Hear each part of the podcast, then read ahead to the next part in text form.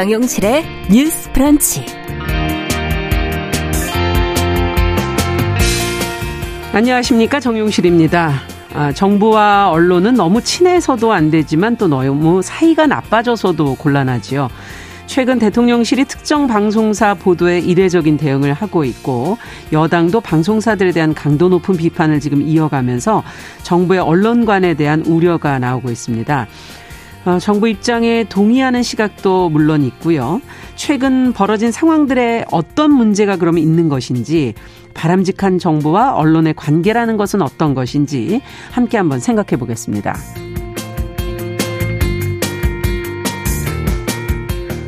네, 카타르 월드컵이 어제 개막을 했습니다. 처음으로 열리는 겨울 월드컵인데다가 손흥민 선수의 최다골 기록 갱신에 대한 기대도 커서 이 축구 팬들의 관심이 어느 때보다 지금 높은 상황인데요.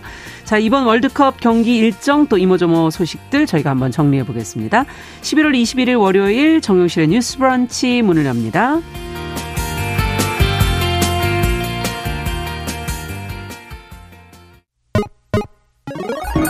Ladies and gentlemen.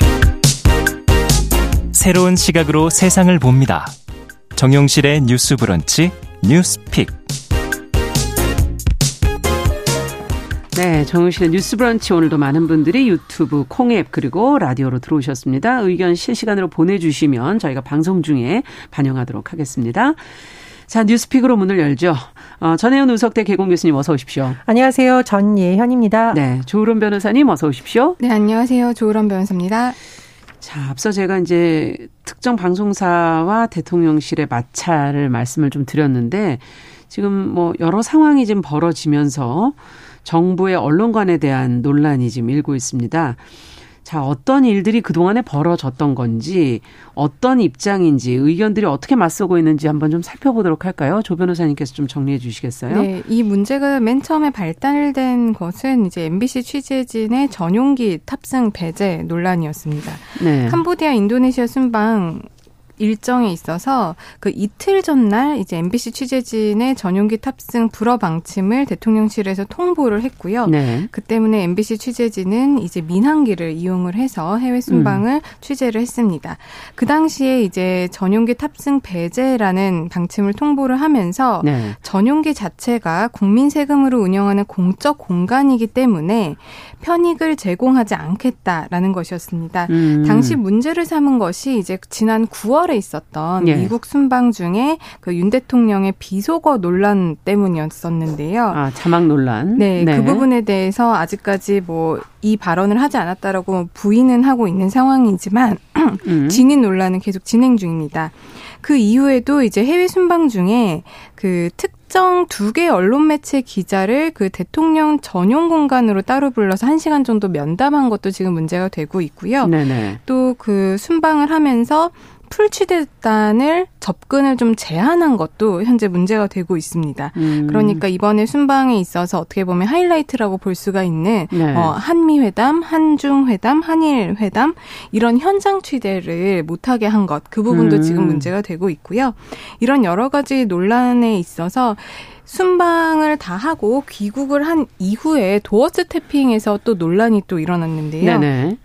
당시에 그 MBC를 겨냥을 해서 윤석열 대통령이 동맹 관계를 사실과 다른 가짜 뉴스로 이간질하려고 악의적인 행태를 보였다라고 하면서, 그 때문에 이제 헌법 수호 관점에서 그 전용기 탑승을 배제를 한 것이다라는 입장을 내비쳤습니다. 네. 근데 이와 관련해서 이제 MBC 기자 측에서는 이제 도대체 무엇이 악의적인 내용이냐라고 이제 다시 반문을 했지만, 이제 그와 관련해서 윤석열 대통령은 답변을 하지 않았고요.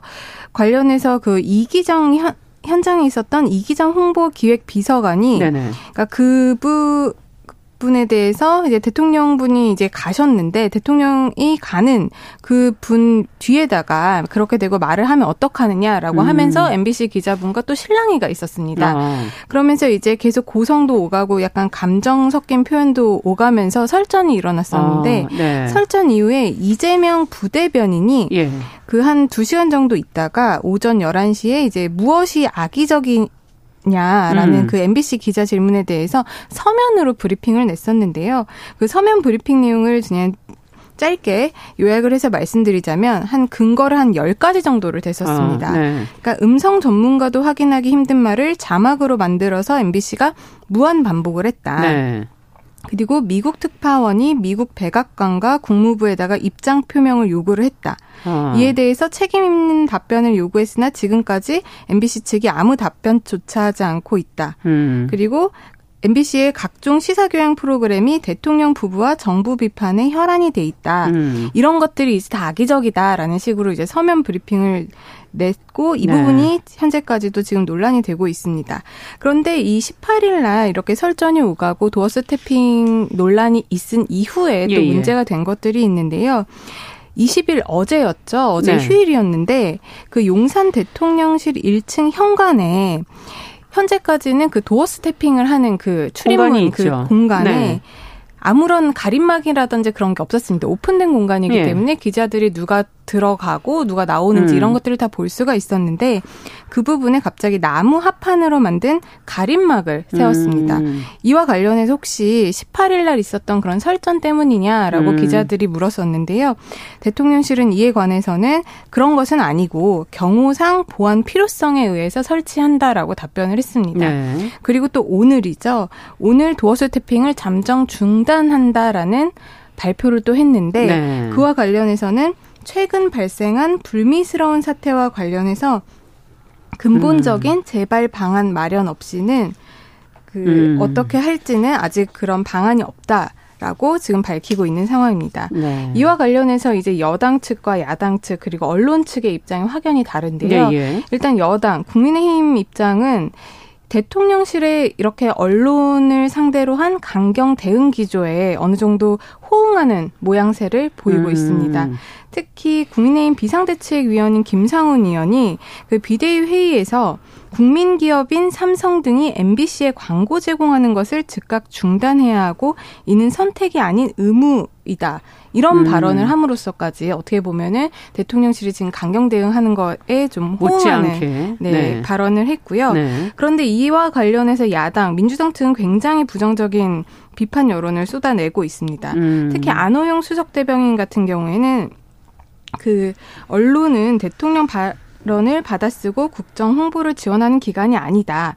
비뚤어진 언론관을 언론에 강요하지 말아야 된다라고 했고요. 고민정 의원 같은 경우에도 기업의 광고까지 중단하라고 공공연하게 요구하고 있는 그런 부분은 굉장히 문제가 있다라고 비판을 하고 있는 상황입니다.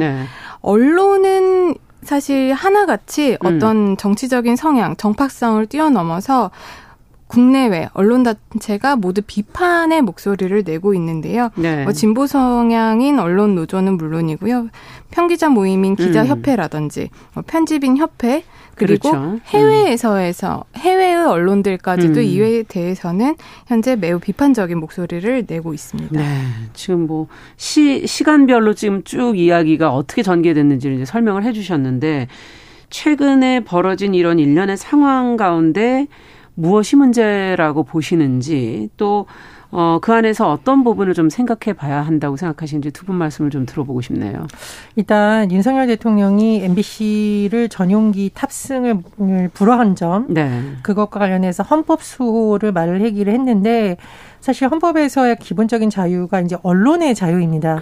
물론 일각에서는 자유만 있냐 책임도 있냐라고 하는데 책임을 지우는 방식은 여러 가지가 있죠. 정정보도 요청을 한다던가 언론 중재를 거친다던가 여러 가지 측면이 있는데 그 대응 방식에 있어서는 굉장히 좀 박지원 전 국정원장 표현처럼 이제 좁쌀처럼 너무 이제 편파적이고 치졸해 보인다라는 지적을 피하기 어려울 것으로 보여요. 예를 들면 대통령의 해외 순방에 있어서의 전용기에 기자들이 타는 것은 단순히 언론사들에게 편의를 제공해 주는 것이 아니라요. 이동하는 동안 대통령과 의원 순방의 의미에 대해서 기자단과 대화를 통해서 국민에게 충분히 이것을 소통하는 자리. 그렇습니다. 이런 부분인데 그거를 그냥 뭐 시간이 많은 것도 아니고 이틀 전에 타지 마 이러니까 우리 MBC 보도에 대해서 불만이 있으니까 이렇게 보복할까라는 거는 논란이 일단 제기가 된 건 맞다고 보고요.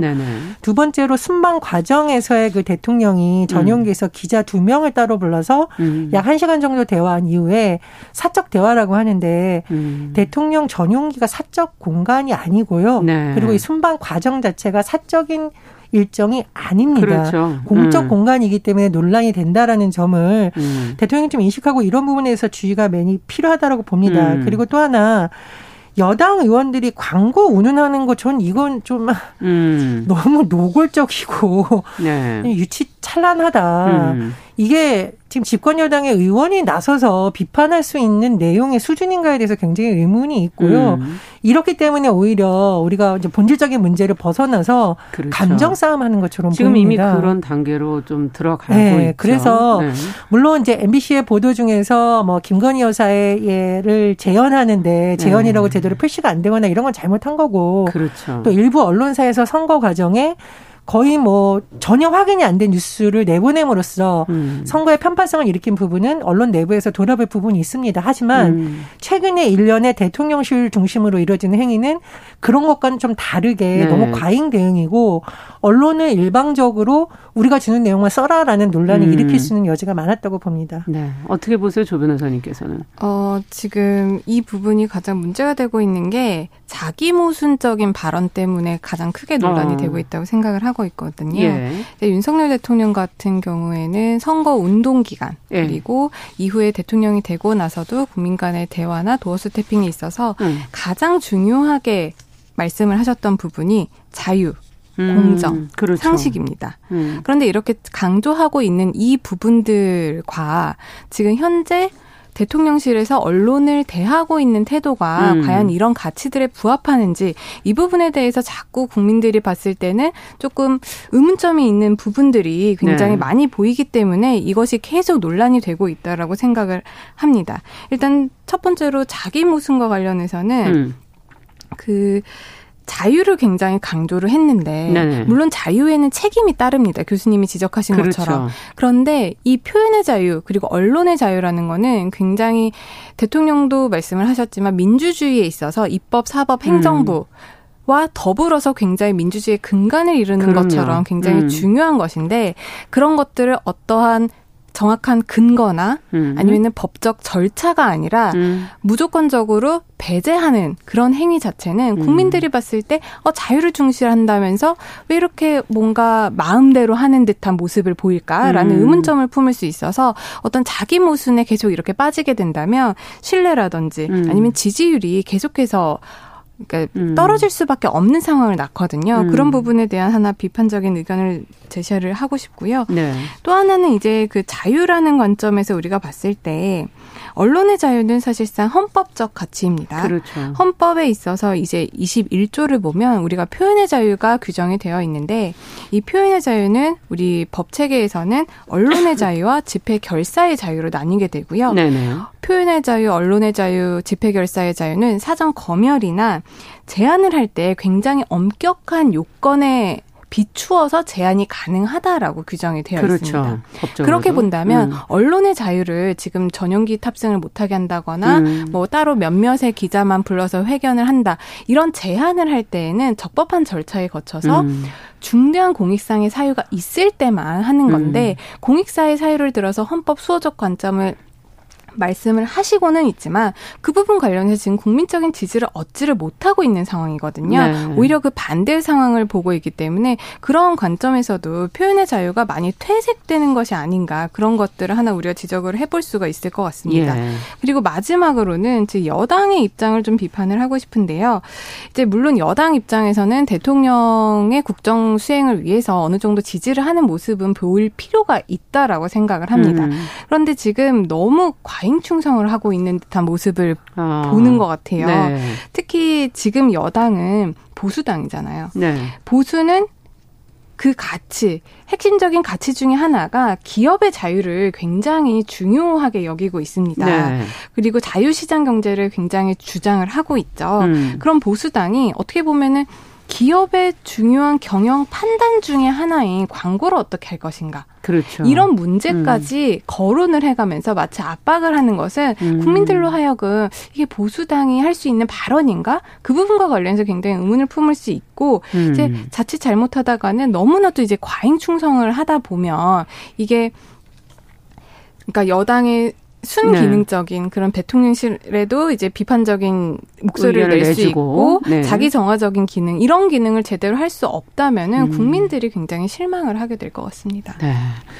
앞서도 제가 이제 정부와 언론과의 관계가 과연 너무 가까워도 너무 멀어도 안 되는 적절한 거리를 잘 유지하는 것이 중요하다는 말씀을 처음 시작부터 제가 했었는데, 지금 이제 이렇게 정부 여당과 언론의 관계가 이렇게 적대적이라면은 이건 과연 우려스럽지 않겠는가 하는 생각이 들고요. 이 부분을 조금 더 들여다보고 싶습니다. 사실 그러다 보니까 순방 성과라든지 정말 정작 국민들이 알고 싶었던 내용들은 제대로 보도가 안 되는 그런 상황들이 지금 나오고 있는 게 아닌가 하는 생각도 들어서, 두 분께서는 어떻게 보십니까? 이 부분은.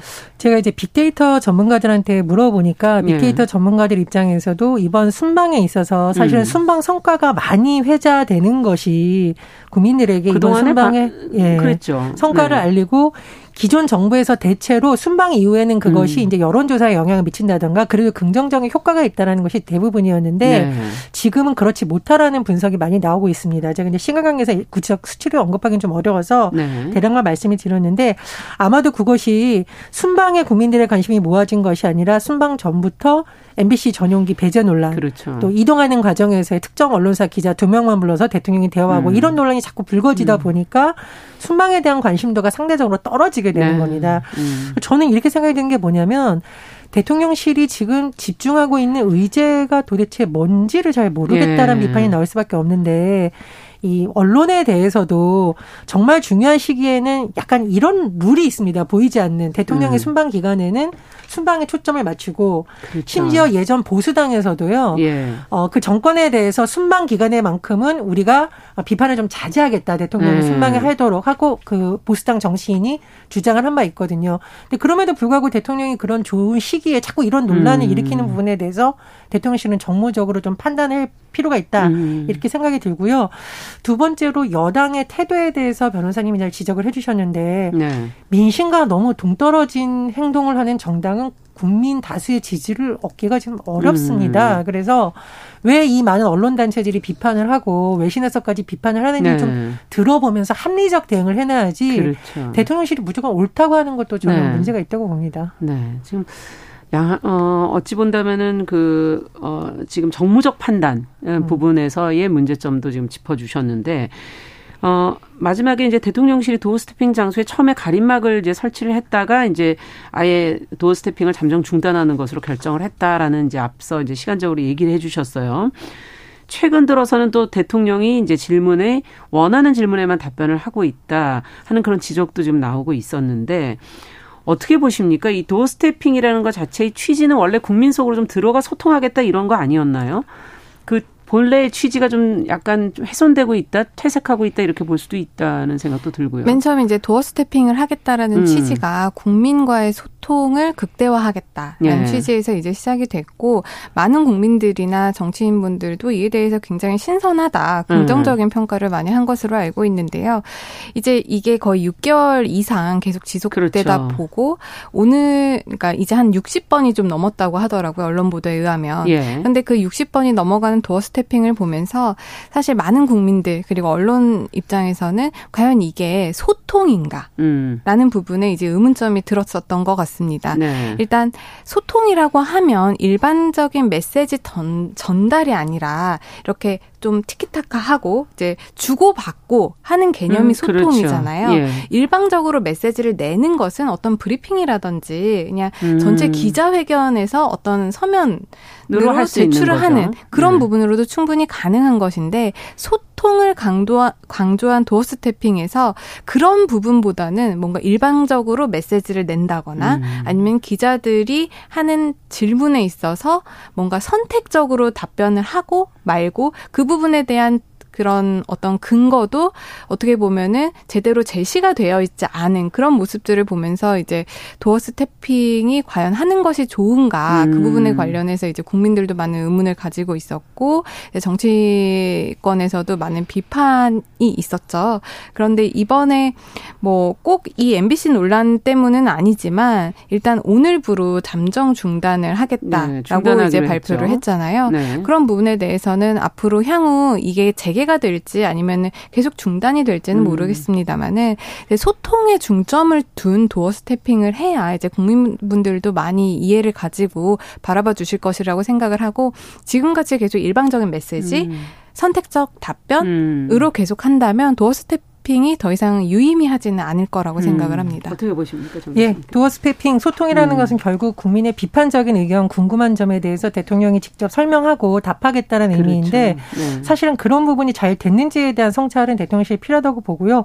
두 번째로 조금 더 큰 차원에서 보면 이른바 대통령실 이전을 해서 용산 시대를 열겠다고 한 것도 국민의 비판적 소리를 듣겠다는 취지라고 윤 대통령이 직접 강조한 바가 있습니다. 그렇죠. 그런데 최근에 일련의 이런 상황 그리고 뭐 가림막 설치 중단 이런 걸 보면서 국민들이 좀 고개를 갸웃하지 않을까 싶습니다. 네. 자, 뭐 저는 또 언론의 입장에서 언론의 태도도 좀 더 자극적이기보다는 좀 더 합리적인 태도로 접근하려는 노력이 좀 더 필요하지 않을까 하는 그런 자성적인 그런 생각도 한 번은 더 해보게 됩니다. 자, 그러면 이제 두 번째 뉴스로 좀 가보도록 할까요?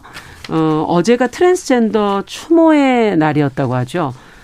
이게 어떤 날인지, 뭐, 어제 또 집회가 열렸다고 하는데, 여기서는 무엇을 하는 것인지, 자, 관련된 내용을 정 교수님께서 좀 정리를 해 주시면 저희가 이야기를 좀 나눠보죠. 예, 11월 20일 국제 트랜스젠더 추모의 날입니다. 혐오범죄로 목숨을 잃은 트랜스젠더들을 추모하는 날인데요. 1998년에 흑인 트랜스젠더 여성 해스터가 살해를 당한 일이 있었습니다. 네. 그래서 이런 것을 기리면서 시작이 됐고요. 지금 뭐 국제적 행사도 열립니다만 우리나라에서도 이와 유사한 행사, 추모 행사가 열렸습니다. 트랜스 해방 정선, 행동하는 성소수자 인권연대 등 14개 단체가 20일 서울 용산구 이태원 광장에 모여서 이 추모의 날을 맞은 우리 모두의 안전한 일상을 위하여 행사를 열었는데요. 네. 이 단체들이 주장한 것을 보면 일단 이태원이라는 곳 자체가 트랜스젠더들에게는 그래도 약간 뭐 삶의 터전, 안식처 이럴 대로 인식된 곳인데 이번에 참사가 발생했잖아요. 네. 이제 그런 부분에 대해서도 지적을 했고 또 참사뿐만 아니라 일상 속에서도 누구나 안전한 일상을 보장받을 수 있는 나라가 돼야 된다라고 했는데 크게 세 가지 말씀을 드렸듯이 모두가 안전한 일상을 누릴 권리를 보장해 줄 것. 그리고 성별 정체성을 포함한 모든 사람을 포괄하는 차별금지법 제정. 그리고 성별정정특별법 제정 등을 요구를 했습니다. 네. 자, 마침 또 이태원 참사 얘기도 같이 해주셨는데 트랜스젠더 추모의 날이 있다는 것 자체도 지금 사실은 언론 보도가 많이 나오고 있지는 않아서 모르는 분들도 많으실 것 같고 이번 기회에 왜 이런 날을 만드는 것인지 또 함께 그렇다면 이 날을 통해서 무엇을 풀어가야 될 것인지 과제도 한번 좀 생각해 보면 좋을 것 같고요. 두 분과 얘기를 좀 나눠보죠. 조 변호사님께 먼저 좀 여쭤볼까요? 네. 이런 날이 왜 만들어졌을까라는 것을 생각을 해보면 이분들이 그래도 사회적으로 약자 라는 그렇죠. 관점에서 만들어진 것 같습니다. 네. 사실 사회적인 강자라면은 이렇게 특별히 추모의 날 어떤 그분들을 생각할 날 이런 것들을 기릴 이유가 사실 없거든요. 그런데 성소수자분들이 아무래도 사회적으로 소외를 많이 받고 있고 이분들에 대해서 우리가 앞으로 사회 구성원으로서 이분들을 어떻게 생각을 해야 될지 그 부분과 관련해서 아직 사회적인 논의가 충분히 이루어지지 않았잖아요. 네. 그렇기 때문에 이렇게 기념일을 제정을 해서 세계 여러 나라들이 추모를 하고 있는 것인데 제가 안타깝게 바라봤던 지점은 이런 추모의 날이 있죠. 그런데 이 추모의 날 행사에 또 미국에서는 총기 사건이 일어났습니다. 미국 콜로라도의 한 성소수자 나이트클럽에서 이렇게 추모 행사와 뭐 댄스 파티를 진행을 하는 그 날에요.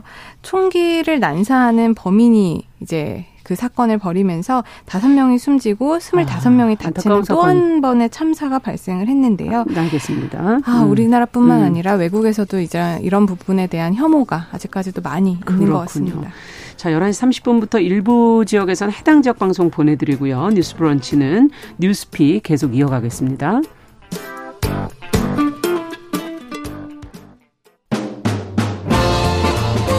여러분은 지금 KBS 1라디오 정용실의 뉴스 브런치와 함께하고 계십니다. 네, 저희가 어제 트랜스젠더 추모의 날이었기 때문에 이 날의 의미와 더불어서 또 관련된 내용도 저희가 좀 살펴보고 있습니다.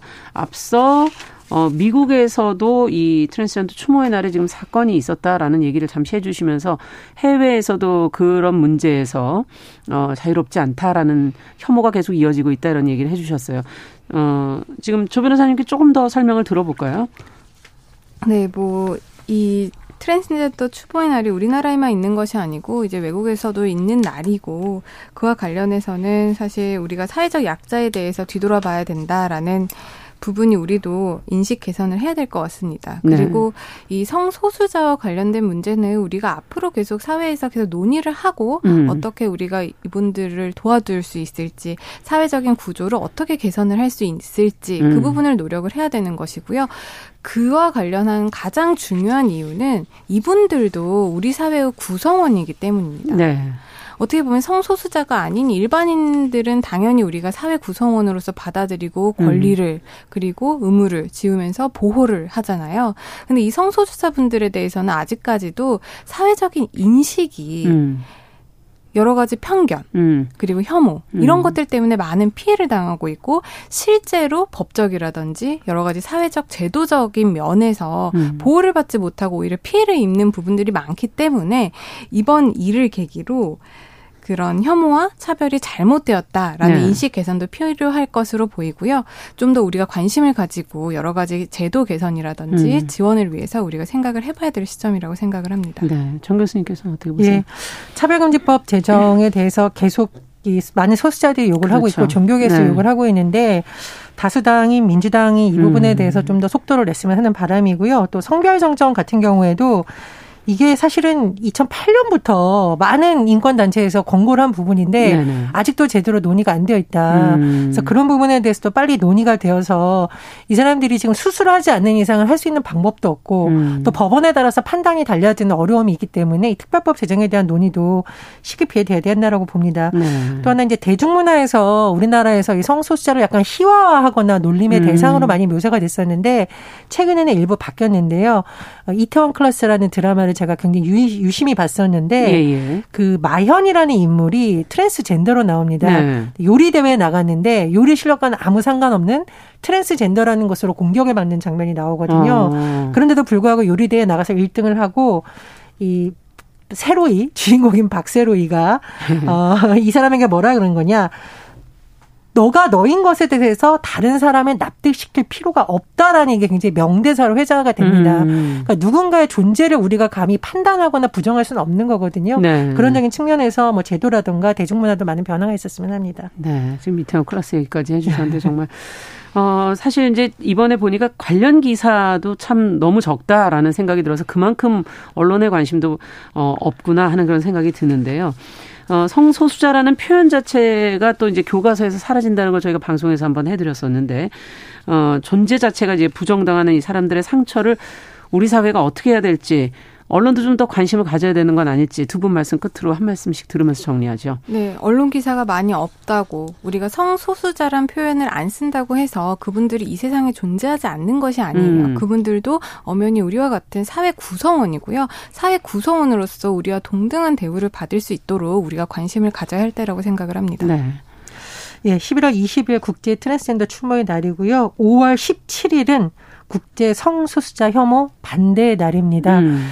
누군가에 대한 혐오, 차별은 결국은 나에게도 올 수 있는 것이거든요. 그런 측면에서 이 문제를 좀 바라봤으면 합니다. 네. 자, 뉴스픽 조론 변호사, 전혜영 교수 두 분과 함께 살펴봤습니다. 말씀 잘 들었습니다. 감사합니다. 감사합니다.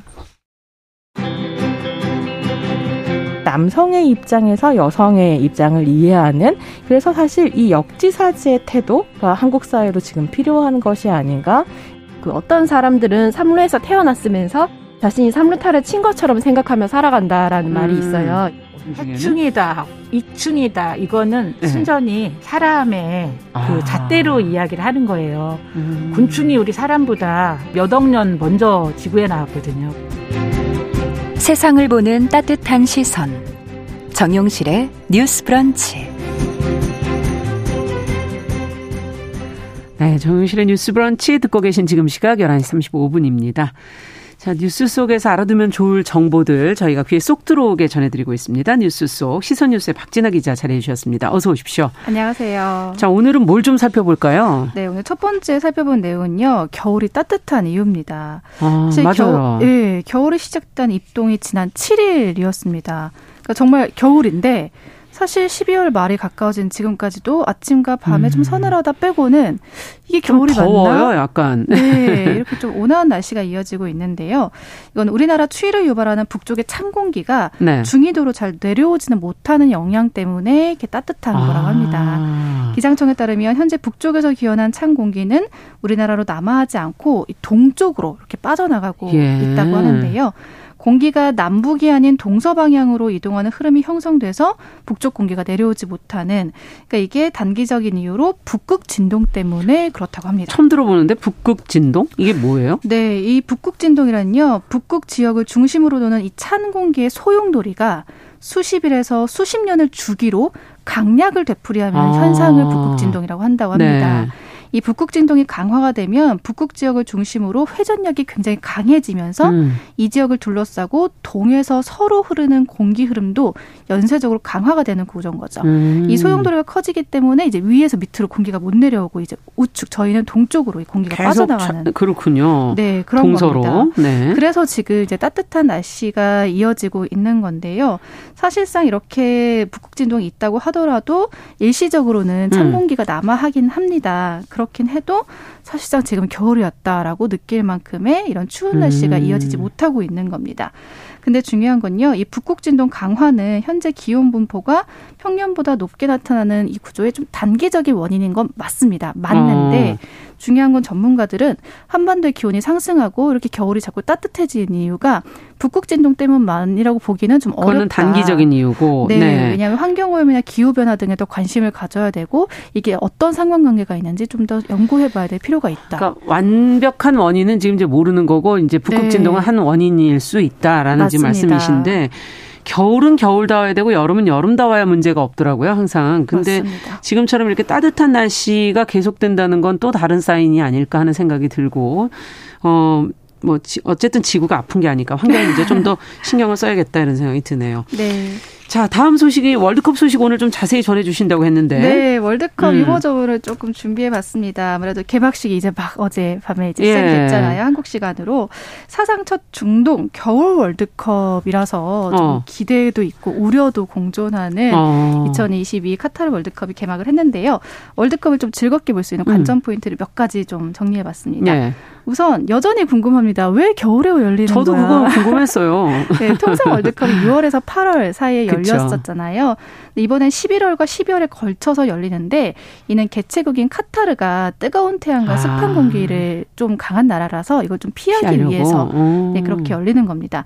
페르시아만의 자리에서 삼면이 바다로 둘러싸인 카타르는 한여름의 체감 온도가 무려 50도가 넘어간다고 합니다. 그러니까 정말 여름에. 뛰는 거는 상상도 못할 일이네요. 네, 맞습니다. 그래서 평균 기온인 24도 안팎인 그나마 덜 더운 겨울에 이렇게 대회를 개최하게 됐습니다. 그래도 24도래도 어쨌든 축구장은 좀 덥지 않을까 선수들 계속 뛰고 있고 뭐 그러기 때문에 어떤가요? 네, 국제축구연맹에 따르면 카타르 월드컵이 열리는 경기장은요. 냉각 시스템, 에어컨을 갖추고 있다고 합니다. 그래서 실외 에어컨과 좌석 아래쪽의 바람구멍을 통해서 경기장에 지속적으로 찬 공기를 공급 한다고 하고요. 카타르 월드컵 조직위는 이 냉각 시스템을 통해서 경기장의 온도를 20도에서 22도를 유지할 예정이라고 합니다. 실제로 과거 카타르 프로축구 리그에서 뛰었던 경험이 있는 구자철 씨가 외투를 가져와야 할 정도다. 경기장은. 벤치에 좀 쌀쌀하다라고 말을 했기 때문에 그래도 우리 선수들은 조금 더위에서는 좀 벗어난 경기를 할 수 있지 않을까. 그나마 다행이네요. 또 어떤 분들은 어쩌면 카타르에서 가장 시원한 곳은 축구 경기장이다. 라는 말도 했다고 합니다. 그렇군요. 자, 근데 보이콧 여론도 있지 않았습니까? 이건 왜 그랬던 거죠? 네, 맞습니다. 이 카타르 정부의 이주노동자 인권 침해 논란 때문인데요. 카타르 정부는 신규 경기장 7개 등의 월드컵 인프라 건설에 인도, 파키스탄, 네팔 등에서 온 이주 노동자들을 투입을 했습니다. 근데 이들의 좀 열악한 근로 환경 속에 장시간 노동하고 저임금 이런 것들이 그 논란이 되면서 혹사 논란이 불거졌습니다. 그랬군요. 실제로 영국 일간지 가디언이 2010년 카타르가 월드컵 유치권을 따낸 이후에 카타르에서 일하다 목숨을 잃은 이주 노동자가 6,500명이나 달한다라고 보도를 하면서부터 보이콧 여론에 불을 지폈고요. 그리고 피로 물든 월드컵 이런 말까지 나오기도 했습니다. 그랬군요. 또 여기에 동성애를 불법으로 규정한 성소수자 인권 탄압 논란까지 더해지면서 카타르 월드컵 보이콧 여론이 확산이 된 바 있습니다. 자, 이제 가장 궁금한 건 손흥민 선수가 출전할 거냐, 한국팀 경기 일정 어떻게 되냐, 이게 아마 들으시는 분들한테는 제일 궁금할 것 같은데. 맞습니다. 예. 많이 보셨겠지만 손흥민 선수 지금 안면 보호대 마스크 착용하고 있습니다. 마치 배트맨이다 라는 말이 나올 만큼 좋은 컨디션을 유지하고 있다고 하고요. 그동안 손흥민 선수가 몇 번의 부상이 있었는데 굉장히 빨리 회복한 전력이 있습니다. 대단하네요. 그래서 이번에도 좀 좋은 모습을 보여주지 않을까 기대를 해보고요. 한국은 24일 목요일 한국 시간 오후 10시 우루과이와 조별리그 첫 경기를 치르고요. 28일 월요일 오후 10시에 가나, 그리고 다음 달 3일 토요일 0시에 포르투갈과 3차전 경기를 갖습니다. 네, 일단 24일 목요일부터 시작이네요. 네. 이번 주. 맞습니다. 네, 관심 가지셔야 될 것 같고요. 앞서 저희 겨울이 덥다 그랬는데 김미경 님이 11월 너무 더워서 시골에서 곶감 건조를 지금 못하고 계시다고. 아이고, 건시 못 먹을지 모른다. 큰일 났네. 알겠습니다. 자, 뉴스 속 시선 뉴스 박진아 기자와 함께했습니다. 감사합니다. 감사합니다.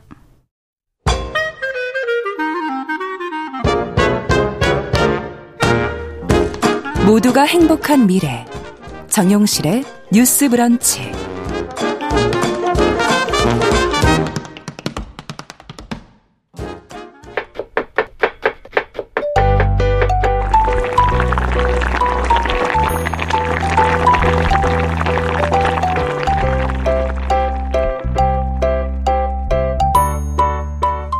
건강한 식탁 시간입니다. 음식과 식문화에 관한 정보 저희가 재밌게 전해드리고 있습니다. 홍신의 요리연구가 자리해 주셨습니다. 어서 오십시오. 네, 안녕하세요. 야, 오늘은 왜 이렇게 비싼 과일을 골라오셨어요? 샤인머스켓. 네.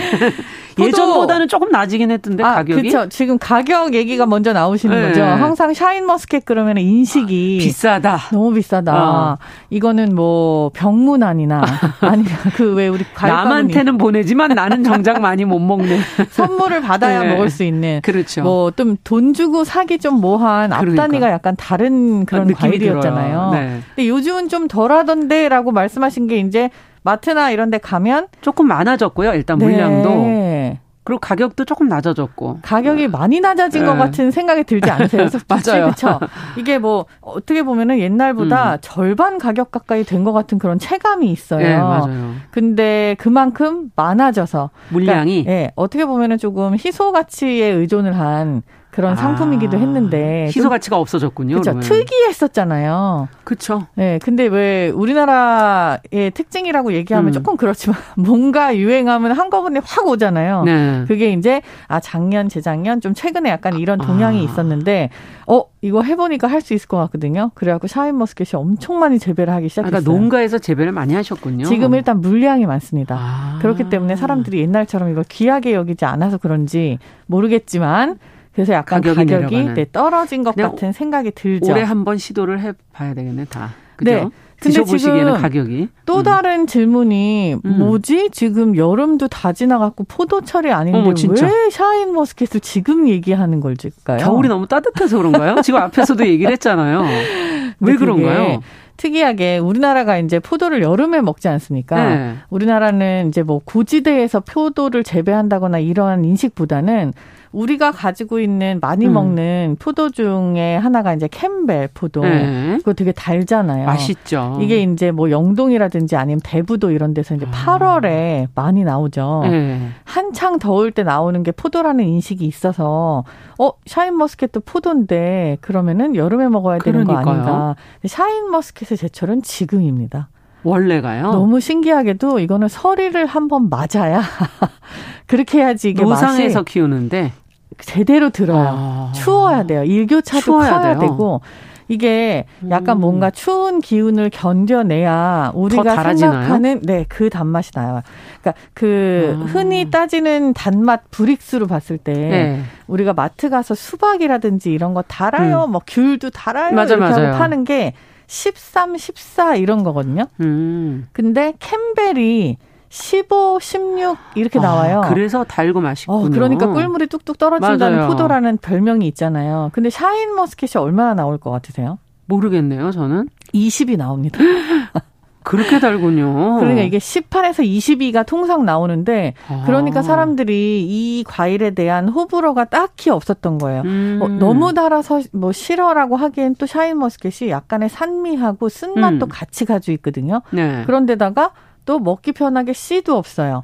그러다 보니까 이게 약간 뭔가 좀 고급 과일로 자리를 잡을 수 있고 그렇죠. 보기에 좋고 굉장히 예. 크고 통통하고 맞아요. 그러다 보니까 좀 더 인기를 선물용으로 많이 이제 많이들 그치게 그렇죠. 되는 네. 상품성이 있는 거죠. 그러니까. 네. 근데 샤인머스켓이 알려지기 시작했을 때 망고포도라는 처음에 네, 그런 네. 이름으로도 많이 불렸다고 하는데 우리나라는 조금 많이 달면 다 망고자를 많이 붙이는 것 같아요. 교배한 건 아니고요. 망고 토마토 뭐 망고 토마토 네, 뭐 망고 포도도 있고 망고가 제일 단 과일인가요? 그렇게 생각을 하시는 것 같아요. 네. 그리고 약간 질감 자체에서 따오는 경우들도 있기는 한데 근데 이제 이게 망고 토마토라고 하는 거는 아무래도 좀 알이 약간 튼실하고 네. 그리고 단맛이 많아서 그렇게 붙이는 것 같습니다. 사실 이 이름의 유래에 대해서는 어떻게 된 건지 저도 좀 잘 알 수는 없는데요. 교배를 한 건 아닌가요? 교배를 한 건 아니에요. 네, 이거는 망고랑은 상관이 없고요. 네. 이거는 포도가 맞고요. 청포도, 그러니까 청포도 원래는 계열? 다른 포도 종류 두 개를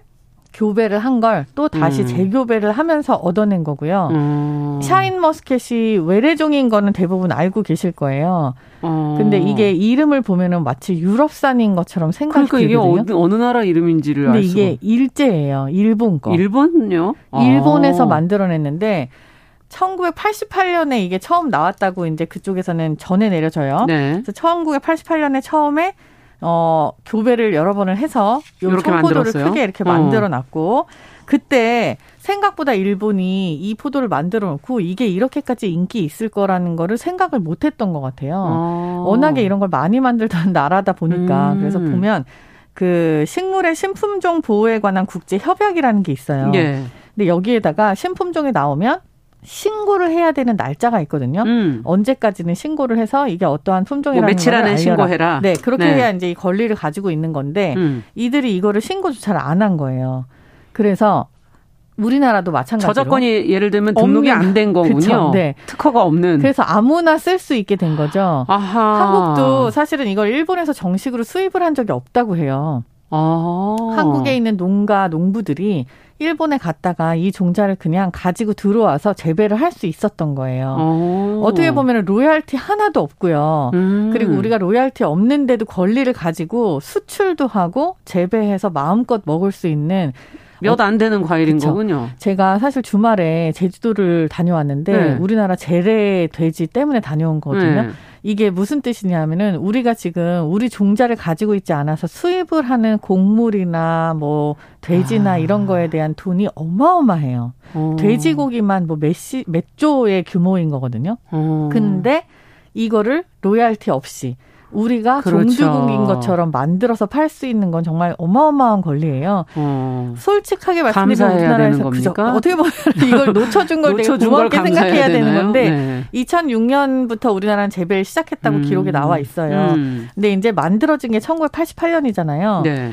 일본이 지금에 와서 샤인머스켓 종주국이 자기가 아닌 것에 대해서 굉장히 안타깝게 생각하고 그렇죠. 너무너무 억울하게 생각해서 어떻게 해서든지 방법을 찾으려고 노력을 했었다고 해요. 근데 88년부터 사실 이 종자가 협약이 풀리는 게 한 25년 정도의 효력이 있다고 그러는데 따지고 보면 2006년부터 우리나라도 재배를 한 거니까 어떻게 보면 풀린 그러니까요. 시점이네요. 그렇게 큰 손해도 아니에요. 그 사이에는 많이 팔았을 거 아니에요. 네, 그리고 뭐 2013년 뭐 이렇게 됐을 때 우리나라도 유행을 하기 시작했기 때문에 맞아요. 얼마 안 됐어요. 네, 그렇게 따져도 뭐 그렇게 일본한테 뭐 우리가 무슨 큰 은혜를 입었다 이런 얘기를 할 건 아니고 이들이 잘 개발을 해놓은 덕분에 우리가 또 이제 수혜를 보는 그죠. 수혜를 받지만 우리가 굉장히 더 잘 만드는 나라가 되어 버렸어요. 그래서 한국이 샤인머스켓 수출 아니 근데 일본을 앞지른 적도 있고 그렇게 뭐 내는 것도 없는데 왜 비싼 거예요? 가격은 좀 더 따져봐야 되지 않아요? 근데 이거는? 이게 얼마 안 된 과일이라고 말씀하셨잖아요. 근데 이제 처음에는 그러니까 생산량 자체가 많지 않았던 거죠. 이게 기르기에는 그렇게 어려운 과일이 아니라고들 해요. 농부님들 입장에서는. 뭐 손이 많이 가긴 하지만 뭐 뭣도 해야 되고 씨를 없애기 위해서 뭣도 투입해야 되고 하는 것도 있지만 그래도 다른 포도나 뭐 다른 농산물에 비하면은 이거는 그냥 어쩌면 할 수 있는 정도 수준이다. 그런데 많이 안 했었던 거는 알려지지 않아서 이게 과연 수요가 있을까. 누가 신품, 먹을까. 그렇죠. 신품종 과일인데 이거 비싼데 그쵸. 어떻게 해서 팔아야 되나 이것 때문에 많이 안 하다가 정말 데이트 대유행을 치면서 사람들이 많이 사 먹기 시작했잖아요. 그렇죠. 그리고 무슨 뭐 케이크에도 샤인머스켓이 올라가고 예쁘잖아요. 뭐. 빙수도 네, 있었고. 빙수도 있고 네. 뭐 찹쌀떡 안에도 들어가고 뭐 온데 다 들어가고. 지금은 이 즙이라든지 이런 거를 이용해서 만드는 그런 가공품들도 엄청 많아요. 아. 이 향으로 된 아이스크림이나 뭐 하드 우리가 하드라고 얘기하는 네. 빙과류도 많이 있고. 그렇군요. 종류가 정말 많아졌군요. 그렇죠. 그래서 되게 쓰임새가 많아져서 이거를 재배를 하는 농가들이 조금씩 많이 늘어났죠. 근데 이제 작년, 재작년에 갑자기 훅 늘어난 게 지금 올해 가격까지 영향을 미쳤습니다. 근데 이렇게 많이 늘어나서 가격도 좀 괜찮아지고 물량이 많아지니까 또 맛이 없어졌다. 이렇게 얘기하는 분들도 계시던데 이건 어떻게 보십니까? 전문가 입장에서. 자, 뭐 맛이 없을 수 있죠. 왜냐하면 이제 귀했을 때는 그냥 인식이 네. 이거는 귀한 거니까 무조건 맛있어라고 생각을 하시기도 하시잖아요. 좀 너무 어이없으세요? 근데 네. 이제 맛에 관한 거는 개인차가 굉장히 심하지만 이거는 뭐라고 제가 말씀드릴 수 없지만 이런 거는 있어요. 올해는 추석이 굉장히 빨랐어요. 맞아요. 그렇죠. 9월이었죠. 네. 네.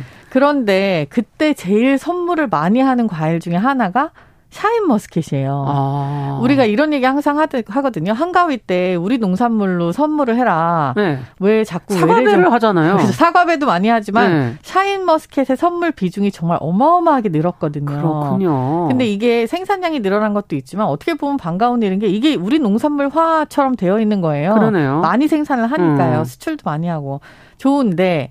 근데 제가 말씀드리지 않았으니까 초반에 샤인머스켓은 지금 먹는 게 제일 맛있다. 아. 너무 일찍이었어요. 딴 거군요, 일찍. 이게 일찍 이거를 재배해서 일찍 걷어들이다 보면은 문제가 맛에는 영향을 미쳐요. 아. 어떻게 보면 샤인머스켓은 일본에서는 조금 빨리 걷어들여서 먹는 포도는 맞다고 해요. 이걸 뭐 조생종 포도라고는 얘기를 하는데 근데 충분히 키운 거랑 그리고 온도차를 경험을 한 포도와 그렇지 않은 포도의 맛 차이는 분명히 있을 거거든요. 만만이 아니라 이게 그 과육이 다르더라고요. 그 얘기를 다 하세요. 네, 단단하지 않고.